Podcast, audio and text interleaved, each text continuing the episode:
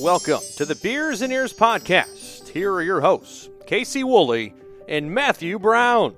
Hello, hello, hello, and welcome in to the Beers and Ears Podcast, everyone. My name is Matt. Oh, wait, no, it's Casey. My name is Matt. uh, how's it uh, going, buddy? What's oh, up? Oh, my goodness. Uh, it's, you know, my brain sometimes just shuts down. So maybe ah, I just can't okay. start the podcast anymore. Maybe now, it just, it just, just needs to be an ex- Just have me do it. From just going, have you do going it. On. I don't know. Well, welcome into the Beers and Ears Podcast, everybody. We have got uh, an exciting show. Um, we are diving back into the Marvel Cinematic Universe Phase five with Guardians of the Galaxy Vol. three. Uh, a much anticipated um, uh, sequel to Guardians of the Galaxy Volume one and Volume two.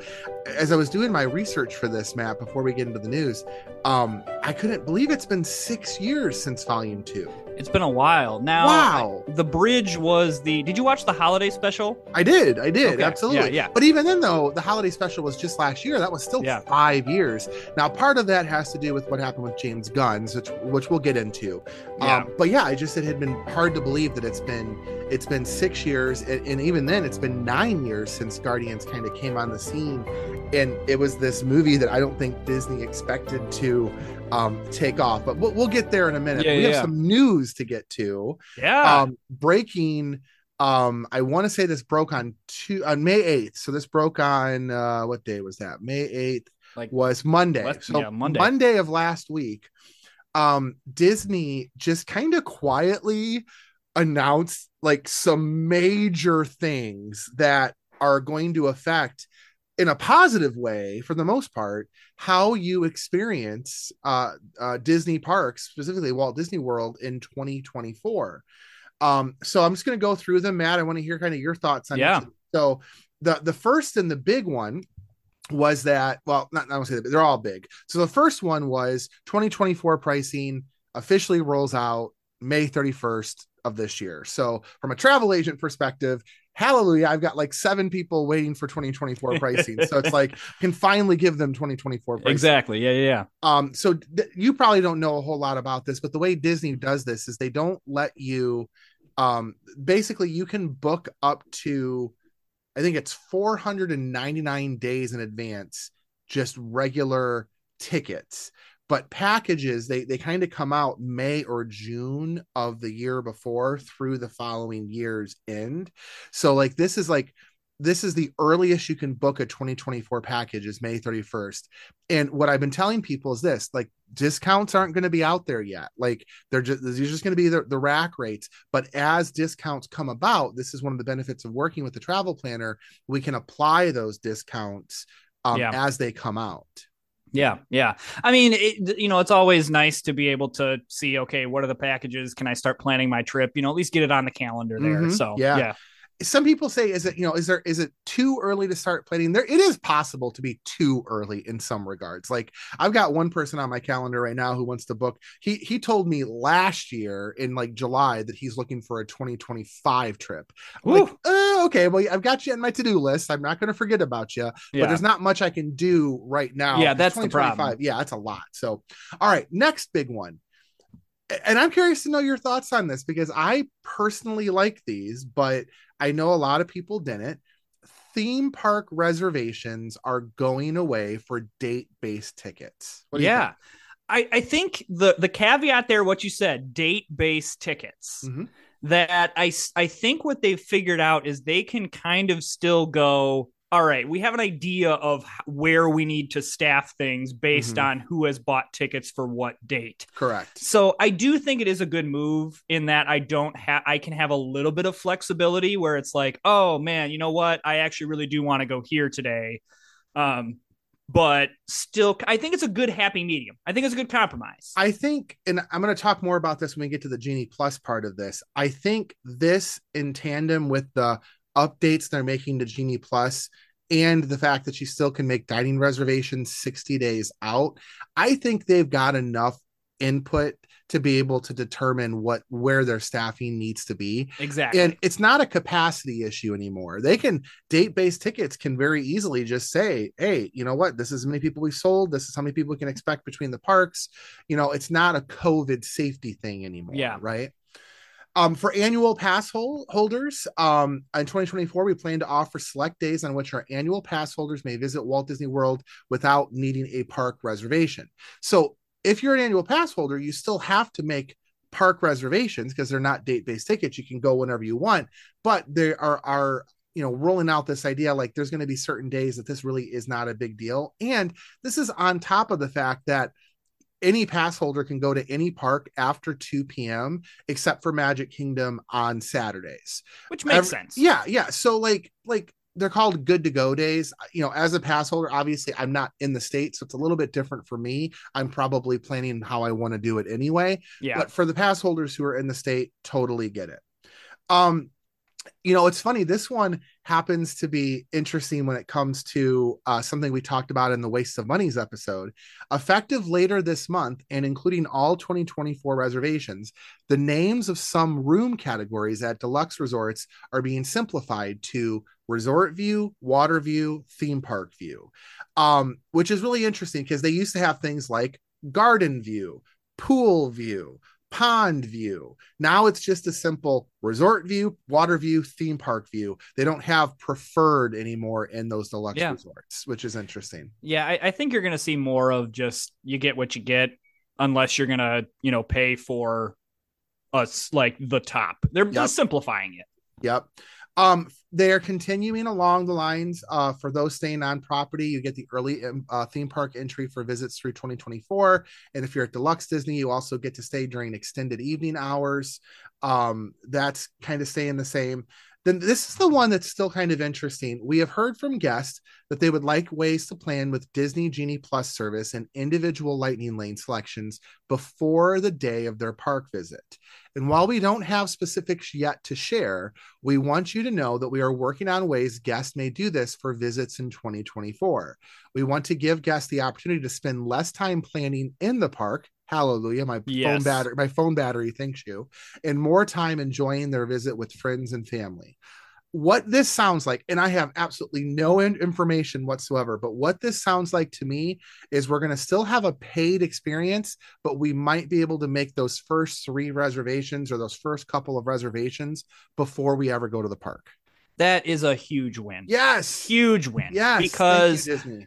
That was the nice thing about going into a park day with FastPass was that you kind of had a little bit of the skeleton of your day planned Absolutely. Out. Like, all right, we're going to hit this first, then we're going to go do this. And then we can kind of putz around a little bit. I kind and- of got to experience that with our Hollywood Studios day because we weren't getting there until late. So I bought the Genie Plus early in the morning and just started stacking reservations up for when we were going to be there. By the time we got to Hollywood Studios, Matt, we had five Genie Pluses.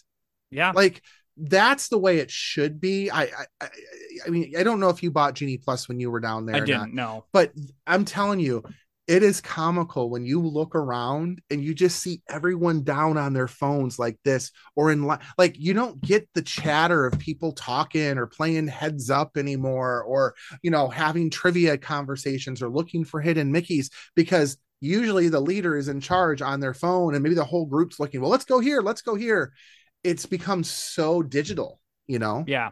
Well, it just, it, that, that was one of those things where it was taking away from the experience at the yeah. park. Like, and you weren't the only one that was saying that, where it was, I have to. Yes, I was, Matt. Come on now. Disney listens to our podcast. They, they took their yes. advice straight from this podcast. Well, I mean, so it, it it's, it's this like, okay, we want to experience the park. And, and it's not to say that we want to be able to schedule every single ride and schedule out our day. But like you said, can you get three of them the day before? Can yeah. you get two of them? Can you get one? Uh, something that Give just something. Says, here's, I know that when I walk into today, and this is especially good with kids, where to say, these are the things we are going to do yes, today. We are guaranteed to do, be able to do these. Mm-hmm. I would, and, I would like them to be able to roll out and get rid of the individual Lightning Lane and just roll it into the Genie Plus service. Even if the Genie Plus service ends up being a little bit more money, yeah, roll it in there. Like, come on, man. Like, that's just, that was a blatant money grab, you yeah. know, or, or go to something similar to the way that um, Universal does their Express Pass, you know? I mean, I, I don't know. I, you know, I, I, I'm curious if that's, if they'll ever go to that, because yeah. I actually think that in terms of like skipping line things, I like the Universal one a little bit better. Yeah, yeah. Pay a pretty premium cost. You're paying more than Disney Plus. Don't get, you're paying way more than Disney Plus. Genie Plus, yeah. Genie Plus, sorry, uh, not Disney Plus.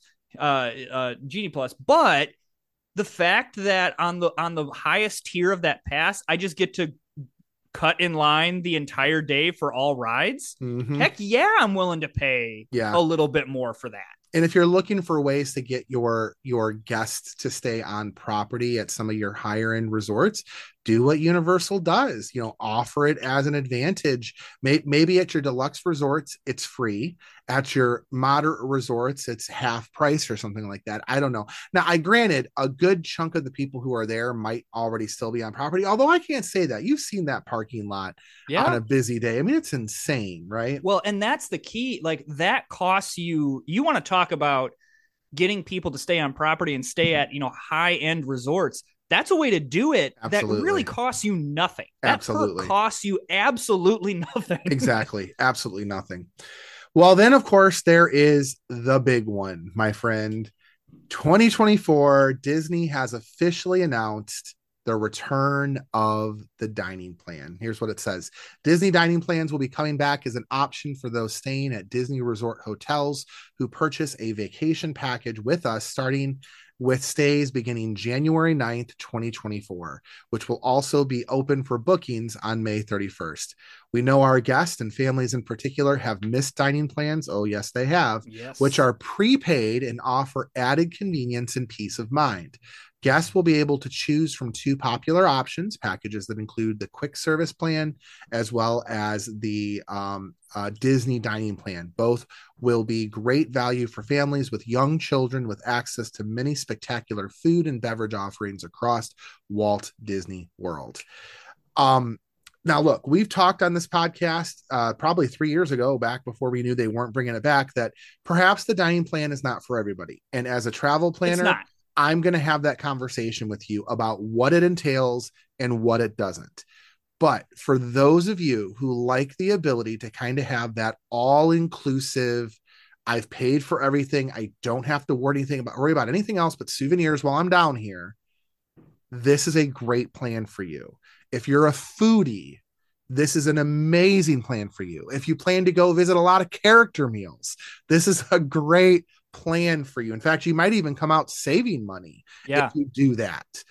Yeah, I think that's the key. Like, I think if it's a couple, like if me and my wife were to go, yeah. it's probably not worth it. Absolutely. But for my kids, if I if we bring our kids, it, it gets in that, like you said, with those character meals, mm-hmm. and especially if we want to do multiple ones, you know, it, it's it's and and like you said, it, it depends on how you want to do your vacation, but I, it's a huge win that it's back. That yeah, it's, be, it's it's the flexibility that's yeah, there. That's huge win that important. It's back. It, it just makes sense. Again, like it's one of those things that doesn't, like from a cost overhead standpoint, it doesn't cost them anything. Mm-hmm. And what that thing they actually might make out a little bit in terms of profit. Well, and that's the key, is that it, to me, it actually is a great money making thing, because you can ch- you can charge it and say it's all inclusive. Well, how many times do families not use the full dining plan or not take advantage of all? Or they wind up, they wind up buying the snacks at the end, and they have a suitcase full of exactly Goofy's Candy Company, and or oh, we got to get Mickey bars because we've got, you know, thirty dining credits back. And for those of you who are not familiar with it, all it is is you're buying credits. You're buying certain types of credit credits. You're buying snack credits, quick service credits, and table service credits. Snack credits are good towards things in the park that are marked as snacks. Back when the plan was still available, I think these had a value up to six dollars. They'll probably have a value up to seven dollars now with yeah. the way things are going. Quick service was good up to a certain amount at the quick service location. So you would usually get, what was nice about it, and what I always liked about it, Matt, was it always included an entree, a side, a drink, and a dessert. A lot like, of food. Like that was for a quick service. Like that's a lot of food. Like, like if, right now you got to buy that stuff individually. If you're getting that, that's twenty bucks. Easily. Yeah, easily, easily. And, you know, we talked about how the mugs, you can't use in the parks. Well, with the dining plan, you don't need to worry about that because the mugs, you, you get basically your fill of soda while you're in the in the parks, uh, fountain soda. And if they do it like they used to, and I don't know for sure if they're going to, with the dining plan, you automatically get the mug. The mug comes with it. It's free. Yeah. It's part of the package, right? So, you know, there's a lot of perks with this. I, I, I have an affinity towards it. Now, like this last trip that we went on, had the dining plan been in effect? No, I, we wouldn't have yeah. done it. We ate two table service restaurants, both at Hollywood Studios. Um, If I would have been on the table service plan, I would have been forced to do it two other days. That's just a lot of food. Yeah. And frankly put, um, you know, if you're not a, a big foodies, maybe it's not for you. You know, you, well, we can do the math to kind of, I used to have a spreadsheet that actually kind of, kind of thought all that stuff out. But anyway, um, one more piece of news that's not parks related. It's actually uh, Disney Plus and Hulu related. Yeah. Did you see the news, the, the announcement that Bob Iger made about the combining of content on the Hulu, I'm sorry, on the Disney Plus app from Hulu, the laying off of thousands of people from Hulu, and I think the big one, and we've talked about this on the pod, the the decrease in the amount of original unique content that they're going to be putting on their streaming services going forward. What are your thoughts? I mean, it answers my question that we I've asked in this pod a bunch of times. It's how is this profitable? How was live action Pinocchio mm-hmm. profitable? Mm-hmm. Because I watched it and then I have not done anything else with it. I have no plans to watch it again. Yep. And, and did it draw you to Disney Plus? No, you were already a member. No, I was yeah. already there. So like, fine. It was a great watch, but it wasn't something that like brought me there. Yep. And so, you know, it, it, it makes sense because there's, they, they lost a bunch of subscribers. Now I, to be, to be fair, because everyone's of course trying to say, oh, it has to do with X Y Z. Ultimately what it has to do is that they dropped cricket in India mm-hmm. and a bunch of people unsubscribed from it. That's, that was the reason. I think that we are coming into the second age of maybe the third age, I don't know, of streaming at this point, where the major streamers are starting to realize, hold on, we've got to pump the brakes. The R O I that we thought was going to be here, it's not here anymore. I mean, unless they're going to jack mean, up the price to something that's going to cause them to lose more subscribers, that's the key. Because the, the key about it is, I get it. Like, it is a, okay, I'm not paying for live action Pinocchio, but technically I kind of am if I'm paying blank amount of dollars per month. Yeah. But with the amount, I mean, The Mandalorian and Andor and these Star Wars series, and these Marvel series, they're movies. Those are, that is well, movie that's, that's quality. What I'm saying. It's the amount, the amount of money that they've put into those production budgets. I, they're just, I don't, I don't know how they're able to recoup that. And again, like Bob Iger said, they need to think about what are the types of choices, the types of entertainment that they're going to produce that are going to drive people to want to purchase that streaming service. And this, I remember, was going to be, I, I remember this was an argument when Disney Plus was first announced, before we even called Disney Plus, when Disney said they were considering doing a streaming service with all of their content. I remember people saying, like, that's great that we'll have access to all of the old content of the Walt Disney Company. But at the same time, how long does that remain a novelty? How long, like for kids, sure. Yeah, you got kids. Oh, yeah. That's great. That's awesome. But like I've talked about on this pod, I've considered canceling my Disney Plus only because I don't find, sometimes I'm just not, I know it sounds really bad. Sometimes I'm just not in the mood for a Disney movie. Sometimes no, I'm just sense. not in the mood for Disney content. Like, give me something action oriented or give me something R rated that I'm not going to find on Disney Plus. Right. And you know what my go-to has become is H B O Max. I love H B O Max. I mean, they're, they're another one that have, that have, they're having together. trouble.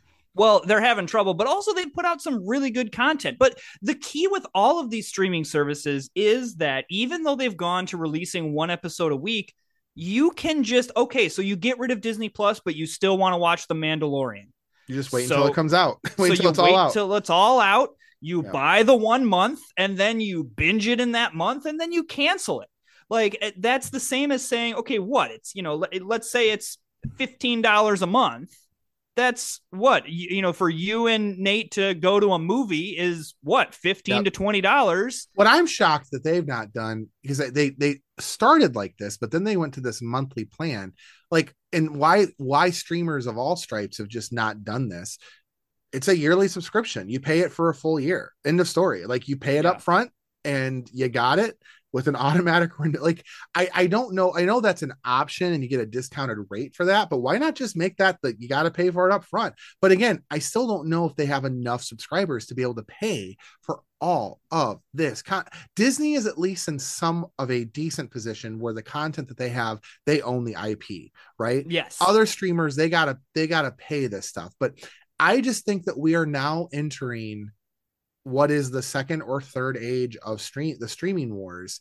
And I think well, the landscape we have right now is going to look very different in a couple of years. I think the key to tie in what we talked about last week, where Disney kind of got out of the television realm because they were like, listen, our, our we're, movies is our big thing. Yep. So we're going to secede this to the Nickelodeon Cartoon Network and then go about our business. I mean, Netflix and and H B O Max and and these places, like Netflix is still the streaming king. Like that that is, they still have the hit shows, they still have the the ton of content. Um, H B O Max, I think, is rivaling them with the properties that they have. I'd say but, Hulu's got some some stronghold. I mean, Hulu's got some fun stuff but, too, but, but I, yeah. I I I just think that Disney is not the king. Oh no, and not I, at all. And I think that that's the key. Is this is an entertainment realm that Disney is not the the top dog. Yes. And so they kind of have to look at strategically of like, okay, we're not the top dog on this. What do we do? Yeah. The question ultimately becomes is in the next ten years, how are people going to be accessing their entertainment? Mm-hmm. Well, what does that look like? And it's so funny. I remember twenty some years ago thinking to myself and saying out loud to my friend Sam, you know, like, oh, you know, cable companies are such a crock. You know, it'd be nice if you could just pick which channels you wanted from this and this. And, you know, that's what we've got now. And it's co- it costs just as much as cable used yeah. to cost. Like here's six H B O Max, here's sixteen bucks, here's sixteen bucks to Disney, here's fourteen bucks to Hulu, right? Here's eleven ninety-nine to Paramount Plus, right? Thank God Peacock's free, or at least right now. You know, like like, but still that adds up. There's another seventy bucks that I've just paid per month for content that I'm selectively choosing, right? So I don't know. It's it's going to be interesting, but I'm I am I am really interested to see. I think Bob Iger is making a good strategic choice in saying we we don't. And I, you know, what really made me think about this as we kind of head into the Guardians of the Galaxy conversation is, do we really need all those Marvel spinoffs on Disney Plus? Are they really driving people to Disney Plus? I don't think they are. I think some of them did. I think ones like Loki and WandaVision and mm-hmm. even maybe Captain America to some degree. And I think Hawkeye too, but some of the other ones, maybe not. What you and, just, what you just stated was the existing characters that they know and love brought yes, them in. Yes. But the new characters that they introduced. Now it will be interesting that, that, you know, the Marvels is the, you know, kind of next movie I to come saw out. The preview for that yesterday. So yeah. cool. And, and by that, the way, I got to talk to you about something else in a second too. Yes. And that, um, that is the first time that we will see a Disney Plus to big screen character. And I'm curious how they do this in the movie of, do they reference a bunch of things yeah, in the yeah. show? To make people um, go or, back and watch it or something. Yeah, yeah. Like, will it, will it, will it see a spike or not? Yeah. So before we get into Guardians, I, I have to, I have to do a, um, a, you were right, Matt. Okay. This doesn't happen often. Oh, I know, uh, I know, I, I know. Wow. Okay.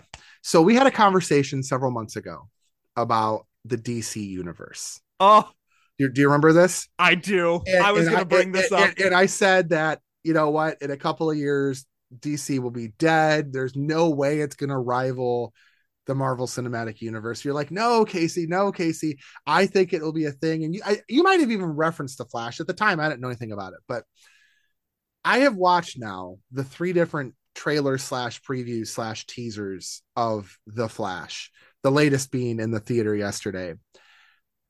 Watching Michael Keaton say, I'm Batman, and seeing how James Gunn is going to reset this universe and reset us to where we get rid of all this mishigosh, get rid of all this craziness, and bring us back and level set us to be able to bring his vision. I got goosebumps. I've gotten goosebumps multiple times. And I told Nate yesterday, I said, I have got to tell Matt this. I'm going to do it on the podcast, that he was right. It still is going to remain to be seen that oh, it yeah. happens, but I'm on team D C could be a powerhouse. If is I, like, I've never watched a D C movie yet. I've not watched one since they did this whole D C universe thing. Nate and I have already said we are going to the theaters to watch this movie. I don't know anything about the character Flash, I, but you know what, what got me, Matt, was I had the same tingles, the same excitement that I got when I heard about the Avengers project and how they were going to start bringing all these. I got that same excitement. Like, if James Gunn can do this, oh my God, how amazing this is going to be. I, I am, after seeing, spoiler alert, I loved Guardians three. Um, and after seeing that, I was more convinced. I was going to come on the pod and be like, all right, Casey, I got it. Well, I beat but you to it, buddy. Just I his his ability to craft characters that you what what makes the Marvel Cinematic Universe, especially the, the first iteration of it all, so powerful. He like everybody, not just James Gunn, but they were cre- able to create characters that we cared about. Yes, and yes. that is what in his Guardians trilogy, James Gunn was able to create characters that we really cared about, able to create a fun story. All three of those movies are what I would consider to be, I just want to have a good time. Let's yeah. throw on Guardians of the Galaxy. Yeah. Um, and I think he's going to bring some of that to the D C universe. And so I, again, I'm not saying that D C is going to like surpass Marvel or anything like that, but I, I think they're going to be right, right up on there of, well, the, the, the deep cut of bringing Michael Keaton's Batman back into the mix. Yeah. And, and Nate's even telling me that in um, the show that he's watching on H B O Max right now called Titans, mm-hmm. there have been a couple references to that universe. So like he's creating this multiverse type of thing. I don't know if that's what they call it in D C or not, but that that's what he's creating here. And yeah. I'm I'm super pumped. Yeah, Flashpoint anyway. Flashpoint is the like comic that is this is kind of being based off of. But yeah, it's a perfect like, all right, we're just we're resetting the deck. Like yes. it's, it's that's awesome. This this all happened. We're resetting the deck. So um yeah, I, I'm I've been super happy with with what James Gunn has done with the Marvel Cinematic Universe. And, and this this trilogy now, to me, brings up the questions of where does this rank in Marvel Cinematic Universe trilogies? Ooh, okay. Like, all right. Well, let's, I'm, let's get into it. So we're yeah. half an hour into the show at this point. We haven't really talked about it yet. We're talking Guardians of the Galaxy Volume three, uh, debuted in Disneyland Paris on April twenty-second, debuted in the United States on May fifth. So it's been out for just about nine days at this point. Comes in at a almost whopping two and a half hours. So that it's a, it's a longer movie. It's a long movie. Had a doesn't budget feel of, that way though. No, it didn't. We, we had a, there's a, there's a point right in the middle where it's like, oh, this is a good, there's always a point right in the middle where it's a good time to take a restroom break. And that's, yeah, oh, of course. So yeah. But anyway, two hundred fifty million dollars budget, has grossed so far five hundred twenty-eight million dollars. And it's, I believe it's been number one at the box office two weekends in a row at this point. As we mentioned earlier, it's a long time coming on this particular uh, sequel. It's been six years since we've seen the Guardians um, kind of together in their own movie. Now let's talk about, in fairness, there was a lot that's happened since. Yeah. I mean, basically since the last time we saw them in an own movie, uh, Thanos happened. Yeah. Um, you know, Gamora isn't Gamora anymore, you know, but um, is, but isn't is, exactly. So, um, but one of the biggest reasons why it's been this long is because of kind of the off-screen situation that happened with James Gunn. Um, he got in some trouble for some comments that he wrote on Twitter like twelve years ago or fifteen, I don't know, whatever it was. And Disney straight up fired him. Yeah. And, and it, there was an outcry, man. Huge backlash because, okay, like I, I am an avid believer in this balance of forgiveness and we, we gotta like take action against this person. Mm-hmm. Like, w- like we absolutely should hold people accountable to what they say. However, we have to give people, especially when we pull something up from ten, twelve years ago. When I was ten to twelve years ago, I was eighteen to twenty. Mm-hmm. I hope that people are not holding me accountable to what I said when I was eighteen years old. It, it, it is very, I think fans of the show know that I'm about as leftist and, and like liberal as they come. But one of the things that I have a huge, huge, huge problem with on for, for, of those who are on my side of the aisle in some cases is this idea of, well, you said this thing at this point in time, so I'm done. I'm writing you off, or, or what is called cancel culture. Let's just call yeah. it what it is. I, I firmly believe that people have a chance to grow. People make mistakes. People have a chance to say, I'm sorry. That's what um, we should want. That's what we should this want. This is what we want. and, and I, and, and, and this is what social media has done is it's, it's, it's given these larger than life platforms to people who that would otherwise not have them. And, and sometimes the, the, the mistake seems bigger than what it really was. And, and I'll use an example, a political example. Al Franken, uh, he was a, a, a senator from, I believe, Minnesota. Yeah. Great senator D- during the Me Too movement, which, by the way, was very much needed. That's not what we're saying here. People speaking their truth about things that have happened to them, one hundred percent understand and agree. Um, Al Franken posed with someone inappropriately way back in like two thousand six. There was a picture of it. It surfaced and he was forced to resign from the United States Senate over this thing that he didn't even do when he was in the Senate. It was when he was yeah. a comedian. Not, am I saying what Al Franken did was wrong or not right? No, it was absolutely wrong, but he apologized. He apologized. He recognized it. It was a mistake. He learned. He should have grown from it. He should never have had to have resigned from that. Like, like that. I just, and again, I, I, I, this is this idea of let's just lambaste somebody for this one mistake they've made. And that's what happened to James Gunn. And we yeah. lost creative talent because of it over the course of a couple of years. Now, the good news is I, I think that once level heads prevailed, mm-hmm. they then brought him back on. Yep. And um, so then this movie got scheduled and. Well, I would say before that, even like, so he went on to go to the Suicide Squad and people were able to see what he was able to do with the Suicide Squad. I would argue that in some ways him getting over there, doing what he did is also what led to his ability to come on board and become creative head of D C U. I, I think that, that I know there's tons of creative people out there. Like the Russo brothers, of course, have done, you know, Captain Amazing. America movies yeah. and Avengers movies. I think that Disney and, and Kevin Feige and the M C U are going to be kicking themselves that they did not lock James Gunn down for more creative control. Yeah, yeah. I, I, I think because I this this is the first movie that I left feeling satisfied of what I got in a long time. In a right? long yes. time, yes. And that's not to say that I didn't enjoy movies. I really enjoyed Wakanda Forever. But there were some things about it that I was just like, uh, uh, okay. It tried to, it tried too hard. It, it, th- this one you walked in, like, I don't know about you, but like I walked into this one going like, all right, if it ties to the broader M C U, cool. We'll probably have some ties, but I just have fun with these guys. Mm-hmm, like yeah. that's the thing is like, I kind of want to see what happens with Gamora, but okay. You know what? If they don't end up getting back together, I'm okay with that.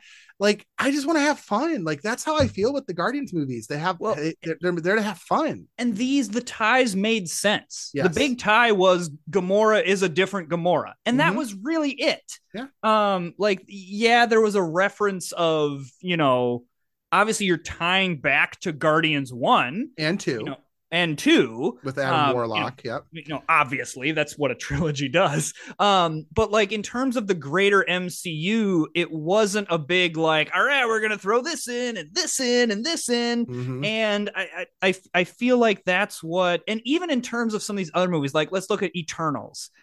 that movie just was trying to do too much. There was too many new it characters. It was trying to do too much, yet you still, it, it, to this day, I don't, we don't have any idea of how it ties into anything. Well, and, and, and uh, the question that I have after every M C U movie is, so guys, there's a giant celestial that's just, remember at the end of that movie, yep. they defeat the celestial, like it's like frozen in the earth. No one cares about this. Yeah. We're not going to reference this. Now, yeah. this one's a little bit different because it's in space. So I understand we're not referencing it, whatever. It's fine. Um, you know, then you have, um, then you have, you know, I, again, like really like Shang-Chi. And well, let's that just call, one... fa- let's just call phase four for what it was. Phase four was a mess. It, it, fa- it, it, phase like... four. Now that we're starting to get into phase five, and I know Ant-Man Quantumania had some, cause I think that was also the start of phase five. Um, like I know that that had some critics, and I get it, it was just okay, but phase four was just a mess, man. Like it was a mess of stuff, yeah, and it seemed I, to have lasted forever. It it lasted a very long time. Now I, I think the, the problem that I that I had with Ant-Man Quantumania, and we talked about on this pod, it wasn't an Ant-Man movie. It was, okay, we got to introduce the next big bad, and we're putting it in an Ant-Man movie. And mm-hmm. so like it what made the first two Ant-Man movies really really fun, it didn't do that. And that was what was the twinge of worry in my brain was, oh no, are they going to do this to Guardians three? Are they going to try to shoehorn something in here that that gets rid of the feel of Guardians? And I'm going to left with like, okay, I mean, cool that I mm-hmm. I got this part of the M C U to develop, but it didn't really feel like a Guardians of the Galaxy. No, movie. They kept and, it within the family, literally. Oh, yeah. I mean, the development of everything we got was based around the character. There was no introduction at any high level of any new character that we didn't already know. Even like the villain was probably the only one. Like the, this, the High Evolutionary was like the introduction of the new characters. Like other than that, like, all of the other characters that we wanted to fall in love with, we already knew enough about. Yeah. And we kind of knew their backstory. Even if you were a lay, I mean, I haven't watched Guardians of the Galaxy Volume two since we like literally reviewed it on the Infinity Saga series, right? So it's been several years since I've watched it. Even without remembering all that knowledge from part two, like I was, I was good to go. I was good yeah. to go. Oh yeah. I remember these guys. I fell right back in line with these characters. And well, it was and even- nice to be able to get, start to see some backstory and some development on all of them and see yeah. where not only where they came from, but where they're going. Well, I look at the development of like, let's take Gamora out of this because Gamora's character is just very, very complicated. Well, she's not really Gamora. She's not, she's not really Gamora. Know. Yeah. The arc that Peter Quill takes from one to three, the arc that Drax takes from one to three, that it's mm-hmm. all about Thanos killed my family to now I need to be this father figure to be a dad. Yep. For, you know, the ne- Nebula. Ne- Nebula's arc is absolutely like, amazing. By the way, when did Nebula become the Terminator?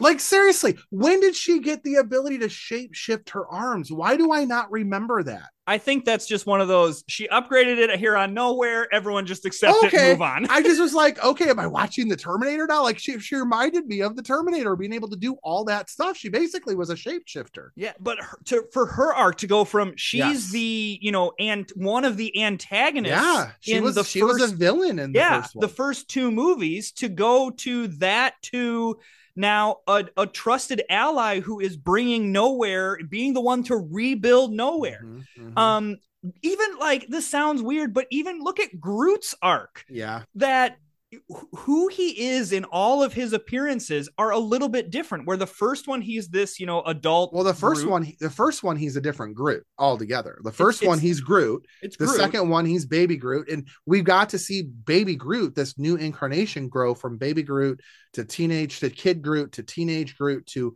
young adult Groot to finally the adult the adult Groot that we get here, and he grows into this bad, you know what, man? Yeah. And then of course, what did you think of the part at the end? When when he goes, I love you guys. Yeah. Oh, that was so cool. And James Gunn has confirmed the whole reason behind that is, is that we can understand him now. We're yes. part of the family. Like, I knew that's where he was going. I was like, this is so cool that we could hear him say that. Like, how awesome is that? It's just a great little, a, a great little nugget there. And yep. then, of course... Man, the, the, what about, the, hold on, Kraglin, even Kraglin's yeah. story too, having him kind of take on, um, you know, like the mantle of Yondu, and and Yondu, the cameo of Yondu in there. Like, I was midway through, I was like, oh my God, please tell me they're going to have a cameo of Yondu in here somewhere, be it a vision yeah. or, or a dream or something, to have him show up.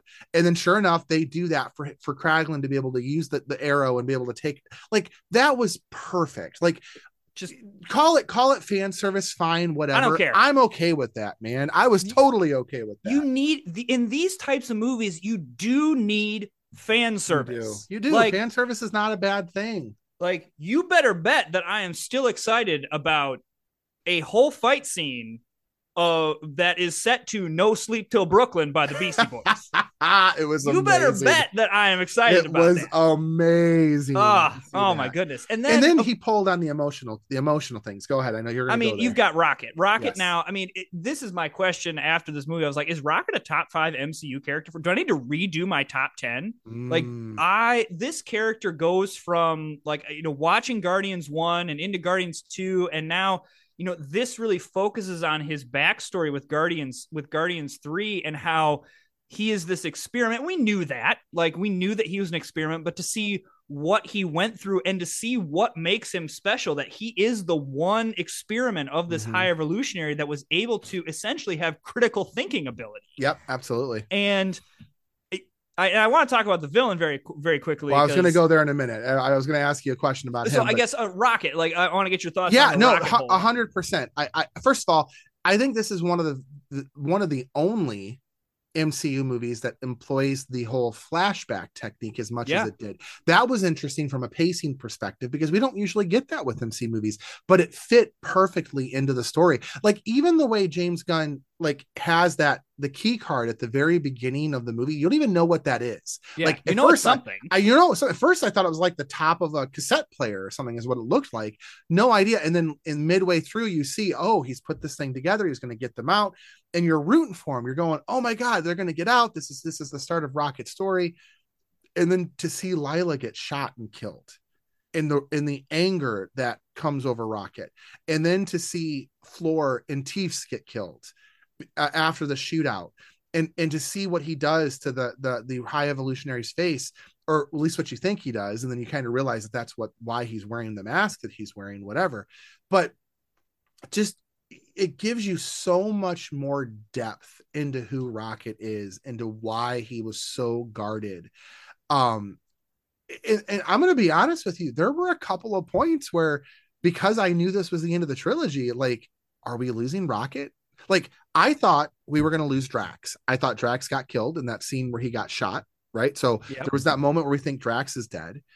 I thought we were going to lose Rocket.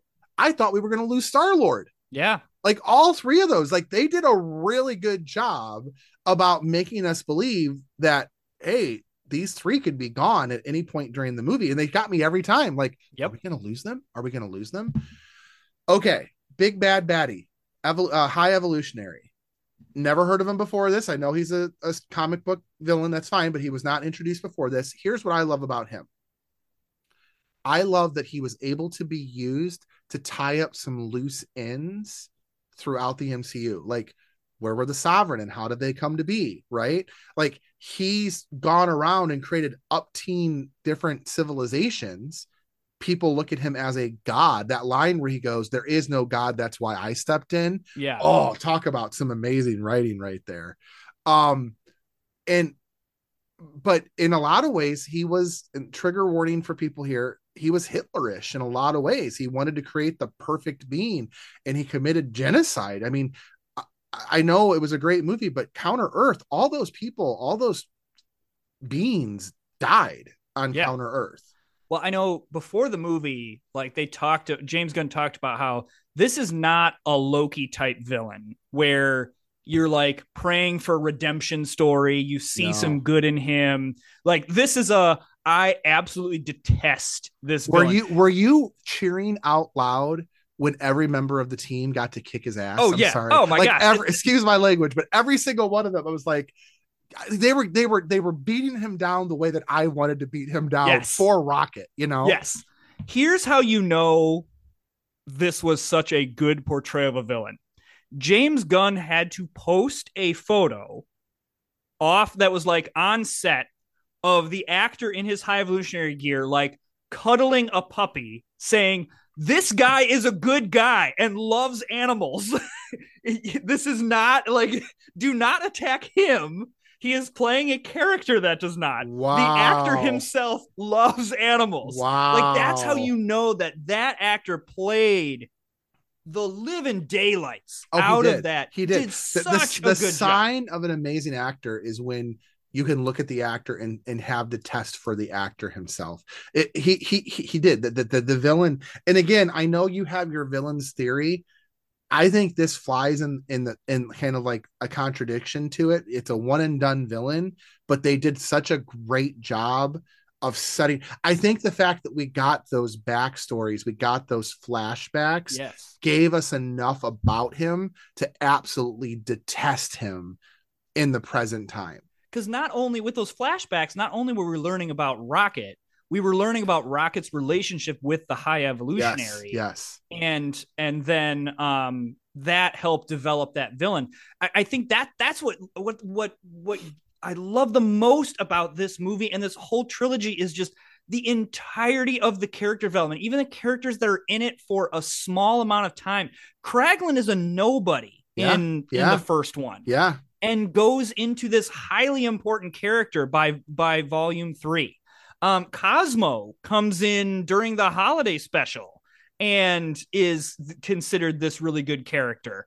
Um, it, it, they, there's this way that they, that we can connect with these characters, and even in some cases, like with the High Evolutionary, absolutely detest this character in in just a, like three or four scenes, seeing his actions of being like, oh yeah, I don't like this character, and I really am happy when his demise is going to happen. one hundred percent, one hundred percent. And of course, obviously there's the conclusion at, at the end with Star-Lord himself going back to Earth, which is really exciting, and and, and his grandfather being there and yeah. being able to hug his grandpa and his grandpa recognizing him and him being able to take a break for just a little bit from the the Guardian's life and just be a person again, be a human again, be able to sit back.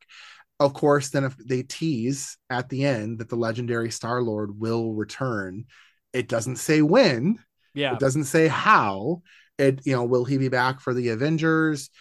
And I think this is this is something from a broader perspective, Matt, that I'm I am very excited that like we're starting to see full arcs of a lot of these original characters come to be. And if they pick up the mantle again, great. But otherwise, we've got, you know, like I would love to see a Guardians four with Rocket leading the team and, and wh- where do they go? Or does Rocket come back for Avengers? Who knows? I, I don't yeah. know. Um, the, the, the girl at the end in the, um, in the mid credits, in the mid credits. So she is actually a, a, a known character, um, that has similar powers as the Marvels. Yeah. So it'll be interesting to see if she shows up anywhere, you know, an older version of her at some point. Well, and Adam Warlock is a huge character in mm-hmm. the comics that they really what do you don't think? Ex- what do you think? They, how do you feel about how, what they did with him? Do you feel they used him the right way? I, I think he's fine. Uh, it, it was fine. Were I, you I, expecting I, more? I mean, the way I was that expecting they, a little more. I was too. The fact um, that they played him up as like a child was really interesting. Uh, but I. The the fact that so the, the big thing in the comics, Adam Warlock's big thing is the Infinity Saga series. Like mm-hmm. that's where he comes into play. Yeah. So the fact that he wasn't in the previous Infinity Saga series um, kind of has given me like this. OK, they're clearly going in a different direction, so I'm just not going to worry about it. And I'll yeah. see what they do. I, you know, I, I, I, I think it's this new team is really interesting with like this Kraglin, Cosmo, mm-hmm. Rocket, Groot. Uh, you know, you, there's there's some fun there. Um, I'm curious now. You're right. Like, wh- okay, there's no scheduled Guardians four. Mm-hmm. So what is this team doing? Like, I think we have a D twenty-three coming up later this year, don't we? I believe we do. So, so I, I'm. I mean, there Disney's got some stuff to start announcing here yeah. between Marvel and Star Wars and parks. Like, well, I mean, the Star Wars stuff has kind of already been announced. But yeah, like, but we know like, that there's three movies more, coming. To go more detailed, though, kind of what's yeah. going to happen. I don't no, know, I hear but... you. So, all right. Um, so back just, to oh, the question is... you asked. Okay. Yes. Okay. One of these days we're going to have to reevaluate this, but on a scale of one to ten. okay, we actually have to do this two ways. In the modern era of M C U, that is phase four and phase five. Yes. Where do you put this? Oh, this is number one for me. Like, this is number one? In, in terms of movies, this is number one. It's it's okay. clear as day. This this felt like I this felt like I'm going to see an M C U movie and I'm enjoying it. Um, not that, again, I don't want to say that the other movies were bad, that I did not enjoy them. I enjoyed them, but I just didn't. And maybe it's, it's again, not fair because this is characters that I already knew. Yeah. But like, remember phase four and phase, phase five have a lot. Like for me, I, I tie this with like Spider-Man No Way Home. Uh, I mean, Spider-Man, because no Spider-Man No Way Home was pretty awesome. It was pretty awesome. I, I like this better. Okay, I think, that's I mean, fair. That's Spider-Man fair. No Way Home is definitely number two, but I it just I just I, I can't wait to see this movie again. Okay. Like I I, right. I want to go see it again right now. All what right. So now, well, again, I, I tie it with Spider-Man No Way Home. It's it's yeah. right up there in terms of, of of the number one, number two spot for phase four and phase five. Okay, so now we get into all of M C U. We'll do your question about trilogies in a yeah. minute, but all of M C U. Would you put this in? We'll do it in quadrants. Top twenty-five, second twenty-five, third twenty-five, fourth twenty-five. I mean, I think this is this is in the top twenty-five percent. For Would you me. put a top ten? Top ten? Not top ten movies, but top ten percent. Top ten percent so of the of the thirty. What is this? thirty-two or thirty-three? I think this is. I, I don't know if I'm quite there because okay. then you're starting to get into you know Endgame. This is a thirty-second film, so yeah. top ten percent would be that. Would you put this in top three? I, I, it's not in top three. Top five. I, even that, I think top ten is a good. Okay, is a good. All right, like it, All right. it's definitely in my top ten. Okay, but. Um, you know, I've still got. I mean, Endgame is just it, that that movie is just going to be hard to dethrone That's because fair. of what that movie is. All right, so then let's so, think yeah. of the let's think of the then the movies in the M C U that have had three or more made. So you've so got, you've got Iron Man. Yep.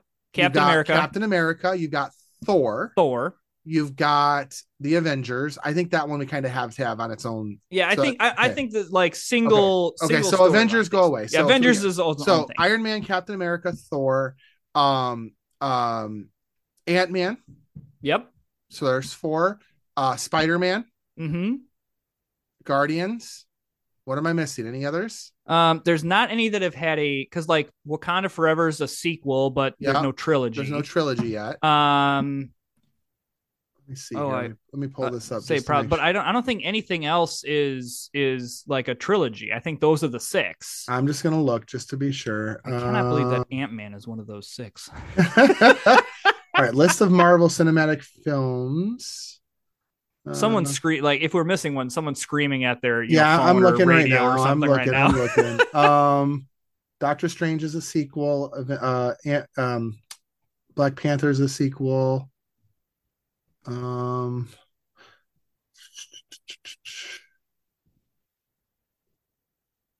Deadpool will have a third one, but that's not quite there yet. So yeah. Um. Okay, so that would be the six. So okay, those six of those. Think about those six franchises make up eighteen of those thirty-two movies.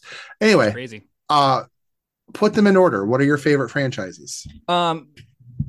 I think I think Ant-Man is probably at the bottom. I love okay. Ant-Man, okay, but just in in in terms of trilogies, those are just come on. Okay, um, I think Thor is after is is right at right is so next five. Up. So at five, okay, yeah, I think that's five. Um, Iron Man probably at four. Um, okay, I, I like one, two, and three are kind of you know all right, iffy all for right. me. Um, then you've got.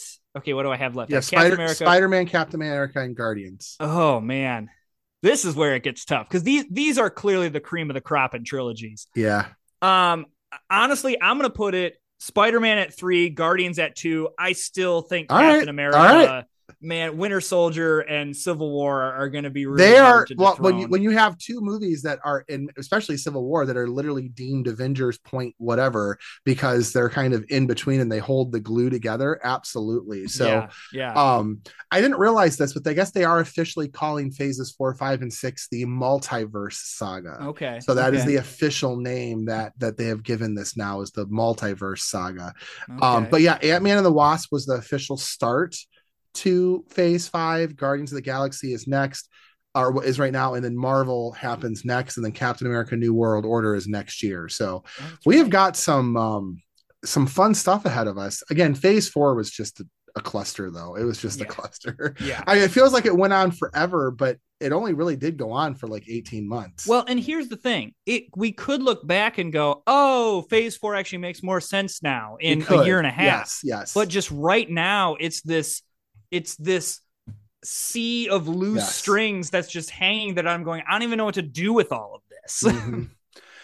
Well, uh, any other final thoughts on on uh, uh, Guardians before we get out of here? You haven't seen it. Go, go see it. Like, hopefully, hopefully you can see. We didn't spoil it for you, but yeah, you know. yeah. But uh, um, just it's it's go see it again. Like I, I'm I'm itching to go see it again. Yeah, I, I'm with you. I think it's a it's a must do. Um, it's just a lot of fun. You're gonna have a great time. Strap in. You're you're good to go. So. Um, all right, let me do a quick little advertisement for y'all because I haven't done one yet. Are you itching to go to Walt Disney World or Disneyland and just not sure how to start planning? Has it been more than five years since you've been to the parks and you're overwhelmed by all the changes? Or are you a Disney pro who has no problem planning but would rather leave it to an expert and who can do it for you? Or do you want complete control like Matt and don't mind having a travel planner get everything booked? Then Magical Memories by Casey is right for you. Whether you want somebody to plan it all or you would rather have complete control and just simply need somebody to process your payment, I can do both and everything in between. And since it costs you nothing extra, using Magical Memories by Casey is like getting that one friend who knows all the insider knowledge to make your trip as perfect as possible. Head on over to w w w dot casey wooley dot com. That's C A S E Y W O O L E Y dot com and fill out one of my planning blueprints for either Walt Disney World, Disneyland, Universal Studios, Cruise Line, or basically any vacation, and I will start planning today. No matter where you want to travel, I can help. And we already talked about why twenty twenty-four is a great year to go. Yep, so lots planning. of great things. So lots of great things. There's a Guardians roller coaster. There is. Oh, it's so amazing. And it's so too. good. It's so good. So. All right. Well, it's closing time, Matt. How do they get a hold of us? You can email us, beers and ears nineteen twenty-eight at gmail dot com, Facebook group, Beers and Ears Podcast, Twitter, Instagram, at beers ears nineteen twenty-eight. Um, you can now watch some videos on YouTube. Are you going to put them up? Are we going to do it? There's one video up there. Where is it? I have more in the bin. I have been recording some of me playing Ticket to Ride. Ah, um, what's the What's the YouTube channel? I don't think I'm a member. Uh, Sorcerer Network is. Oh, is, okay. It's I guess just Sorcerer Network. Oh, that makes sense. Gmail, Sorcerer um, Network. It's the Beers okay. and Ears logo right now. Um, uh, because I I didn't have any other logo on my computer. I just didn't want it to be empty. Ah, oh, there it is. Sorcerer um, Network. Yes. So yes, I have exactly one video Subscribe. up. Lots more coming because I'm doing some like computer gaming, things like that. Um, I'm also going to um, take some of these moments that you can't see. So like the moment that Casey said, um, I, I have to tell you, you're right. Uh, I'm going to want to post this because oh. how the joyous look on my face, um, and some other stuff. From, you better be from, careful. I could use this against you too, is all I got to say. And I oh. know the password. I know the password. I oh think. yeah, absolutely. Oh, please. Uh, so, uh, you know, now that we've got Zoom and we're, we're, oh. we're doing some, uh, uh, uh, you know, video recording where I may throw up some clips there as well. So um, I, I've I've now started to populate that. So if you can find Sorcerer Network on YouTube and hit that, I'm gonna I'm gonna sound I'm gonna sound awesome. Sound... Smash that subscribe button. There it is. Yes, baby. I am officially subscribed to the Sorcerer yeah. Network. It's at Sorcerer Network four four two five. Who? How are there four thousand four hundred twenty-four other Sorcerer Networks? I think there? that was just a random number. Okay. Just, okay. you know, search Sorcerer Network.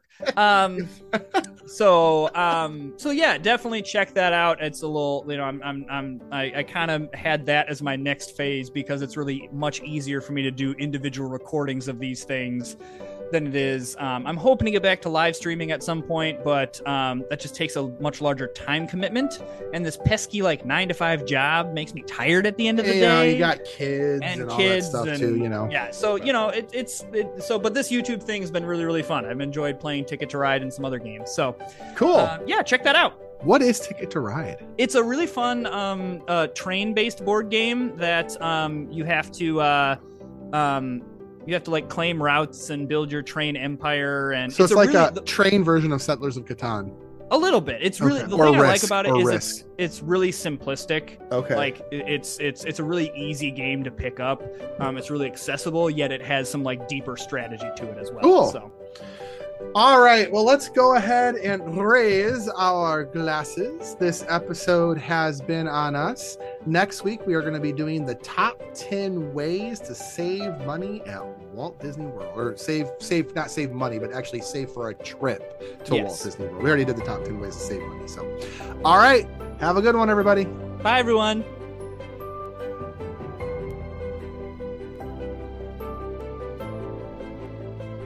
Thank you for listening to a Sorcerer Network podcast.